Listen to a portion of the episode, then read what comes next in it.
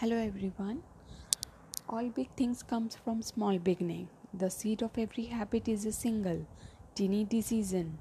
But as that decision is repeated, a habit sprouts and grows stronger. Roots enrich themselves and branches grow.